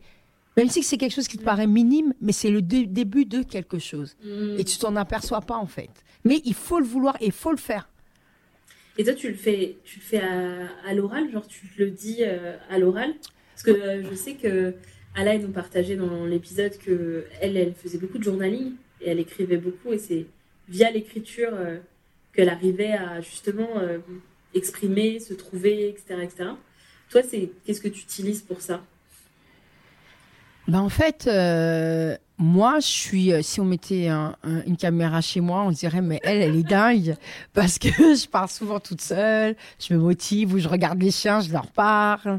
Après toute toute mon ouverture ou quoi, je, je regarde beaucoup de séries comme je travaille beaucoup à la maison et mm. j'ai mon ordinateur et en fait je regarde énormément mais de tout séries films documentaires et je me nourris et parfois je pleure mm. et je me dis euh, non mais ça c'est vrai que tu avais déconné là-dessus faut plus que et en fait j'arrive à parce que moi j'aime le cinéma d'auteur j'aime tout ça donc euh, ou sinon j'écoute la musique classique et je me parle mm. et je me parle et, et j'ai du mal par contre j'écris beaucoup mais j'ai du mal à écrire pour moi ah, donc toi, c'est plus Ouais, ouais. C'est l'oral et le visuel. Ouais, et le visuel. Et le visuel. Ouais. C'est plus ça. c'est vraiment. euh, de toute façon, tout n'arrive pas par hasard. hein. Je- Mm. Donc, j'écoute euh, toujours de la même personne, de Marie Forleo. Je suis Ouais. en train d'écouter son, son livre euh, Everything is Figuratable. Mm. Et du coup, je suis au chapitre où elle dit I refuse to be refused. Mm. Et c'est exactement ce que tu viens de dire. Ouais. C'est en fait, on n'a pas besoin, faut pas attendre qu'on soit validé. En Non, fait. non. Tu traces ta route, Ouais, si tu as envie ça. de faire ce que tu as envie de faire, tu le fais. C'est pas parce que quelqu'un t'a dit euh, Ouais, mais en fait, euh, le truc que tu veux faire, euh, Mm. personne le fait. Bah, je serai la première. Ouais, voilà, c'est ça, c'est ça, voilà, c'est ça, c'est ça. Et ça, c'est ultra important de ne pas se mettre de barrières par rapport aux autres. Et en plus, euh, la plupart du temps, en fait, on... moi, j'ai cette impression-là qu'on a, qu'on a toute une vision, tout un, tu vois, une idée du projet qu'on a, que de toute façon, on ne pourra jamais le transmettre de la manière dont on l'a dans la tête. Ouais, ça, c'est la vrai. personne, elle va pas te comprendre. Mm. Et du coup, elle va être là et elle va, va- va toujours vouloir dire son avis parce que les, tout le Ouais. monde adore donner son avis. Et à partir du moment où tu partages, les gens, ils ont besoin de donner leur avis, ouais. Ouais. Mais ça aussi, je me suis dit, et ça c'est un, ça, un défaut que j'ai. Euh, moi, je suis une, bavarde. Je- Mm. bah, c'est, d'ailleurs pour ça que j'ai fait en partie le podcast. J'aime bien parler et, j'adore raconter. Et je raconte beaucoup, beaucoup de choses. Et parfois, ça laisse du coup des portes aux autres De se permettre de de. donner l'avis et de venir invalider certains, certaines choses. Et c'est là que je, je suis en train de me dire, je suis dans une période où je me dis, en fait, ben, il y a des trucs que tu dois garder.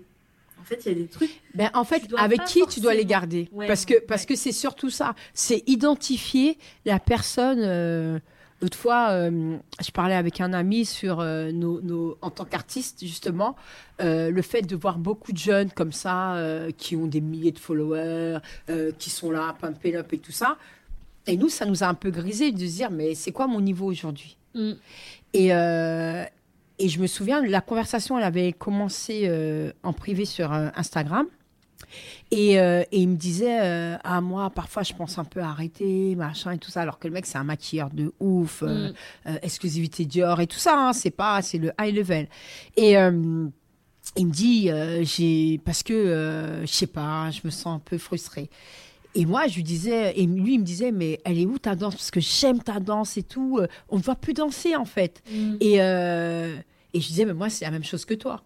Et donc, des mois après, on a eu une conversation l'été. Et il me disait, mais tu sais, euh, je regardais justement euh, ces gens qui étaient plein de followers et tout ça. Et quand on se retrouvait sur un plateau euh, avec différents artistes ou autres, et ben leur travail, c'est moi qui étais obligée de, limite de les retoucher, quoi.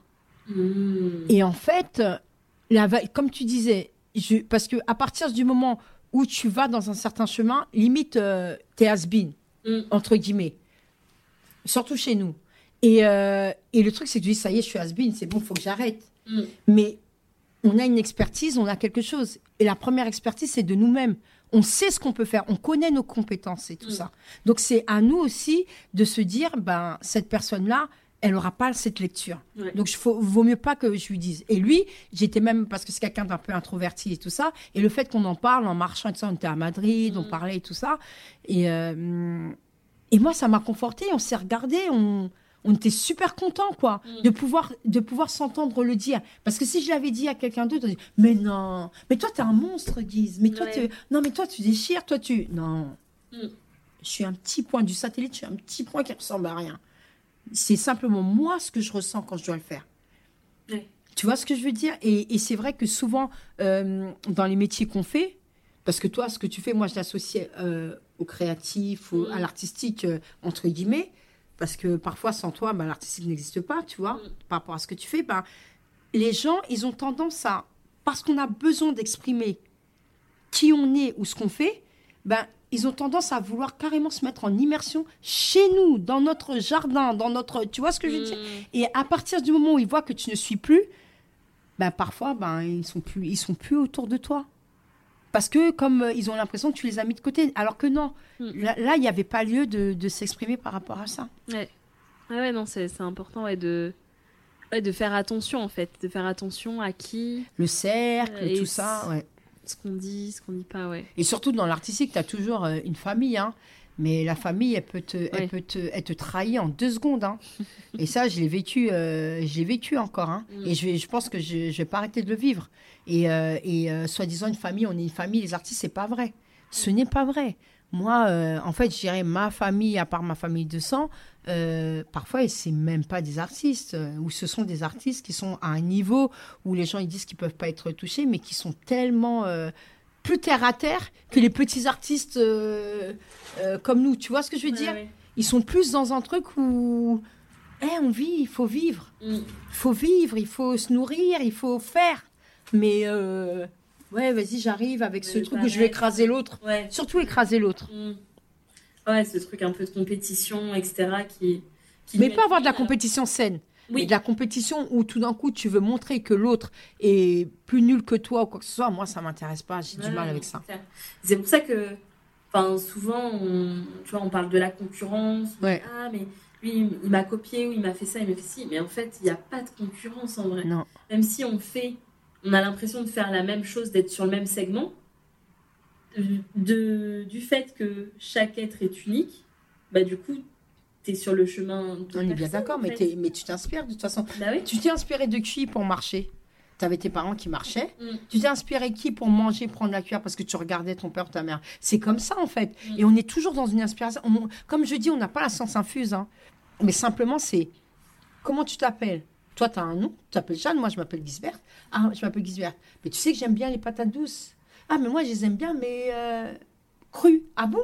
Ça se mange comme ça? Oui, je les fais comme ça. Et c'est comme ça qu'on partage. Mm. Mais, mais alors qu'on parle de la même chose, de la patate douce. Ouais. Et un jour, on va dire, viens, on va inviter des amis et tout ça. Ah, mais moi, j'aime bien la patate douce de Jade. hein. Fais voir la tienne. Et je dis, ah, non, il compare. La mienne, elle est meilleure. Non, Non. la mienne, elle est faite autrement. Mm. Avec une autre histoire, avec autre chose. Elle Tu vois ce que je veux dire? Les Ouais. personnes, en Et elle va toucher d'autres personnes. Ou elle va même peut-être te toucher toi, ou tu vas te faire de la patate douce à ta manière et à ma manière mélangée. Mm. Et tu vas trouver encore autre chose. Et c'est ça l'inspiration. Et ce n'est pas d'arriver et de dire moi j'ai inventé. Mm. C'est pas une question. Ce que ce que je reproche dans le milieu artistique c'est que en fait les gens qui sont médiocres et qui sont autosuffisants, ce sont ceux qui arrivent toujours à être millionnaires. Mm. Parce que parce que par contre ce sont de beaux voleurs. Ça veut dire qu'ils prennent l'essence de la personne pendant un moment Mm. ils prennent euh, le travail de la personne, ils font croire à la personne qu'elle va arriver jusqu'à eux, et au point où ça doit payer, ils partent avec. Mm. Et ils vont faire ça ailleurs, ils vont faire ça. Il y en a beaucoup. Ah, c'est un art hein, de faire ça, c'est un art.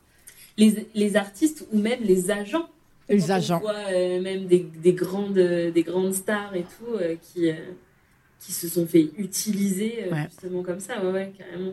Ouais, ou qui se sont fait ruiner par leur argent, parce qu'ils donnaient tout à leur agent.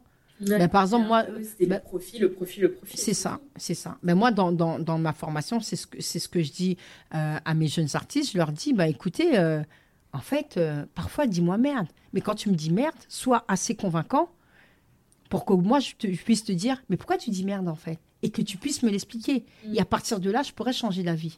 Mais ne, ne mets pas ta vie dans mes mains. Mm. Ne mets pas ta vie dans mes mains. Sache c'est quoi un contrat, même si tu connais pas vraiment l'air, mais tu sais ce que c'est qu'un contrat, tu sais ce que c'est qu'une carrière, tu sais ce que c'est que de la technique, au moins un petit peu. Mm. Comme ça, tu pourras communiquer avec, euh, avec les gens, parce que c'est comme ça que les gens arnaquent aussi. Bah oui, c'est ça. Parce qu'en général, on dit, euh, c'est comme les footballeurs, hein, les artistes sont pas très fufutes. Hein. Mm. Ouais, Parce que tu dis, euh, ah ouais, mais ça, euh, ça moi, c'est pas mon truc. Ouais. En fait, il faut que ce soit un tout petit peu ton truc quand même. Oui, c'est Parce que sinon, euh, C'est tu, ça. Tu, te fais, tu te fais avoir. Ouais. la curiosité. La curiosité, c'est pas un vilain défaut. Mm. La curiosité et surtout euh, la veille, les recherches, tout ça, la recherche, tout ça, c'est très ça important. n'empêche pas de s'entourer des bonnes personnes pour faire des choses que, que tu peux pas faire toi-même. Ouais, mais, mais on peut pas tout faire tout Bah seul. oui, On le sait, il faut comprendre un minimum. Oui, voilà, c'est ça. Avoir au moins euh, les codes, le langage. Ouais. Mm. C'est très important. Tu peux pas dire je vais, euh, je vais en Angleterre si tu sais même pas c'est où l'Angleterre, quoi. Mm. Il y en a qui doivent le faire, mais euh, tes métaphores à chaque ouais. Là. Donc du coup, on arrive à la fin du podcast et j'ai Oui. deux questions. Ouais, il y a deux questions que je dis que je donne euh, aux invités à la fin. La première question, c'est euh, est-ce que tu as une ressource ou euh, donc ça peut être un livre, un film, une chanson, enfin ce que tu veux, quelque chose qui t'inspire ou qui te.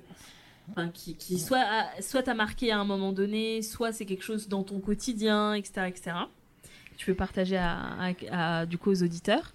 Et la seconde question, c'est qui voudrais-tu voir à ta place dans le podcast?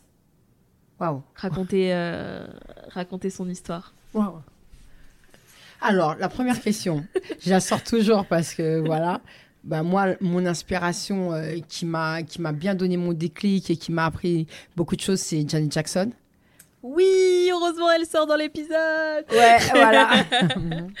Attends, on a passé des après-midi, l'après-midi crêpes, à mater les, les concerts de Janet Jackson. en jour décortiquait. là. Une étude des concerts de Janet. Non, excellent. Ouais. Mais en plus, ça- là, ça fait trop longtemps que tu vas regarder. Parce que toi, tu continues à regarder euh, les concerts de temps en temps ou pas? Ouais, regardez les concerts, regardez ce qu'elle fait maintenant, même et tout ça. euh. Ah oui, je regarde et, et- et c'est, elle a, cin- elle a 50, peut-être 51 maintenant ou quoi que ce soit, mais sur scène, elle arrive toujours à tenir. Mm. Et ce qu'il faut savoir, c'est que c'est pas seulement une artiste euh, qui, euh, elle, dans ses concerts, euh, elle participe. La jeune génération le fait, mais pour son époque, elle le faisait pas. Euh, au décor, à toute l'élaboration, à à tout en fait, Ouais, euh, du spectacle ouais, du en spectacle et tout euh, ça. euh, elle, elle a un, un vrai lien avec son équipe en fait. Mm. Elle a une vraie relation avec son équipe. Mm. Que ce soit les danseurs ou quoi que ce soit. Et c'est, vrai que euh, moi, elle m'a toujours fascinée. Et aussi, euh, je chronométrais, tu te souviens, quand elle se changeait, euh, quand quand euh, quand il y avait le, break, le break où il y on avait... des stops. Et on faisait des stops, on à l'arrière. Elle dit, ouais, mais là, t'as vu, hein je sais pas si tu te rappelles de la main au cul d'un des danseurs où, où j'avais fait, je dis, regarde, ils dansent et ils arrivent à mettre une main au cul. Et ils rigolent et ils continuent à danser avec la même énergie. Non, mais. Non, ouais. c'est fou, ces concerts, ils sont fous. Ouais, Ok, donc du coup, euh, Janet Jackson est. ouais. Et à ma place Waouh. Ouais, j'avoue, j'aurais dû peut-être te poser la question avant que tu. Ouais, parce qu'à ma place, euh, j'ai beaucoup de personnes qui m'inspirent, en fait. Mm. J'ai beaucoup de personnes euh, qui m'inspirent. Tu vois, l'idée du, l'idée du podcast, euh, c'est, c'est. Pourquoi je l'ai lancé Parce que je voyais très peu de gens qui nous ressemblent Mm. euh, au micro des podcasts euh, qui parlent d'entrepreneuriat, etc. Euh, donc, du coup, je voulais donner la parole aussi à différentes cultures, différents milieux sociaux, etc., etc. Et, euh, et voilà. Si ça ne vient pas, si ça vient Si pas moi j'ai quelqu'un, bon elle est afro, faut pas dire quoi, faut pas qu'on dise qu'on ramène que des afros ici. et on a le droit. Ouais, on a le droit. Vas-y. Mais de toute façon, c'est très bien que j'ai- j'ai j'ai lancé euh, genre. Tu le gardes ça, tu le coupes pas. hein. j'ai quelqu'un qui a quand même un parcours assez atypique avec qui je travaille. Et, euh, et elle, en fait, elle, est, elle était dans la production secteur A en musique. Ok. Aujourd'hui, elle est professeure. Elle est euh, deuxième adjointe au maire. Elle est euh, vice-présidente à la région, hein, dans l'éducation. D'accord Et elle continue à produire avec moi. Donc, c'est un parcours. euh, Ouais. Waouh Waouh Donc, elle a. Voilà. Et elle, elle a un parcours vraiment, vraiment atypique et qui euh, je trouve, qui est très valorisant parce que euh, elle est passée quand même du privé. euh, elle a toujours gardé aussi euh, ce côté un peu de la production, mais tout en étant. euh, elle est adjointe jeunesse et euh, éducation. Ok. Donc euh, voilà. Ok. Donc du coup, tu me donneras son contact. Je te donnerai de son contact. Et, Ok. Euh, Ok. Du coup, vous la verrez euh, peut-être si elle accepte. euh, Non, elle va accepter parce le que podcast. elle aime aussi euh, ça, partager tout ça. Et, euh, et c'est quelqu'un de très généreux qui, euh, bah, comme moi, tu sais, quand je te parlais de transmission, elle, elle est beaucoup dans la transmission. Mm. Et surtout, elle, euh, nous, on aide en fait. Ça veut dire que on peut se retrouver avec des gens qui sont euh, artistes et qui sont dans la rue. Et on les prend sous nos, sous, sous notre aile. Et en Mm. fait, on, on- on fait ça, on fait ça. Euh, Les gens qui, euh, des élèves qui ont, qui ont des problèmes de papier, ben, elle est là, elle, elle sera disponible. Elle est, franchement, euh, Mm. voilà. Et à travers notre expérience, en fait, on arrive à lire sur, euh, on arrive à voir les gens qui en ont vraiment besoin. Mm. Et après, on s'aperçoit que cette personne, en fait, elle est à côté de nous. Elle chante peut-être, mais elle a besoin de ça. Ah, trop bien. Voilà. J'ai hâte, euh, j'ai hâte de discuter avec Ah elle. ouais, ouais. Merci beaucoup. De rien. Et Merci, pour de ce m'avoir- temps. Merci de m'avoir invité. C'était un bon moment, une bonne discussion. Bon, il manque les gâteaux, le thé ou un petit coca bien frais. La prochaine fois, la prochaine. Bon, la saison 2. Ok. Bon, bah, on vous laisse sur euh, cette petite note euh, parce qu'en fait, il, il fait faim, en fait. C'est pour ça. Ouais, il fait faim, il fait faim, il fait soif. il fait faim, il fait soif. Et puis, euh, où euh, on peut te retrouver? Où les gens peuvent te, te suivre euh, bah, sur Instagram, mais t'as vu, je poste pas Oui, spécialement. mais au moins, s'ils ont des questions complémentaires, au Oui, moins, oui, ils oui, pourront... oui. Euh, Dragon's Lady, l'Instagram, c'est Dragon's Lady. Donc, Je on peut me les retrouver liens, là, ouais. voilà. Ok, Voilà. je mettrai le De lien. toute façon, et on va ça- voir euh, Jade Empower Suit, donc on verra que c'est moi aussi. Tu Oui. mettras le lien. Ouais, ouais, Tu je mettrai le lien je parce que euh, c'est vrai qu'il faut que je poste un peu plus et tout ça, mais on voit un peu mon univers. euh, Ouais, et comme ça, si les gens, voilà, ils ont des questions. Et après, s'ils ont des questions, et moi, je suis, je suis ouverte à ça. Super. Super, merci beaucoup. Merci, À très vite. À très vite. Ciao. Et voilà, l'épisode est terminé. J'espère que tu as pu découvrir pourquoi la passion devient un métier. Et c'est comme une évidence, un prolongement de notre être, et ce malgré les difficultés rencontrées. Bien au-delà du métier d'artiste, le parcours de Guise nous incite à croire en soi, se faire confiance et apprécier le chemin. Si tu as aimé cet épisode, abonne-toi vite pour être averti de la sortie des prochains. Je t'invite chaleureusement à nous laisser une note de 5 sur les avis Apple Podcast et Spotify. Tu nous aideras à faire connaître le podcast et peut-être, qui sait, à changer la vie, ne serait-ce que d'une personne. À bientôt!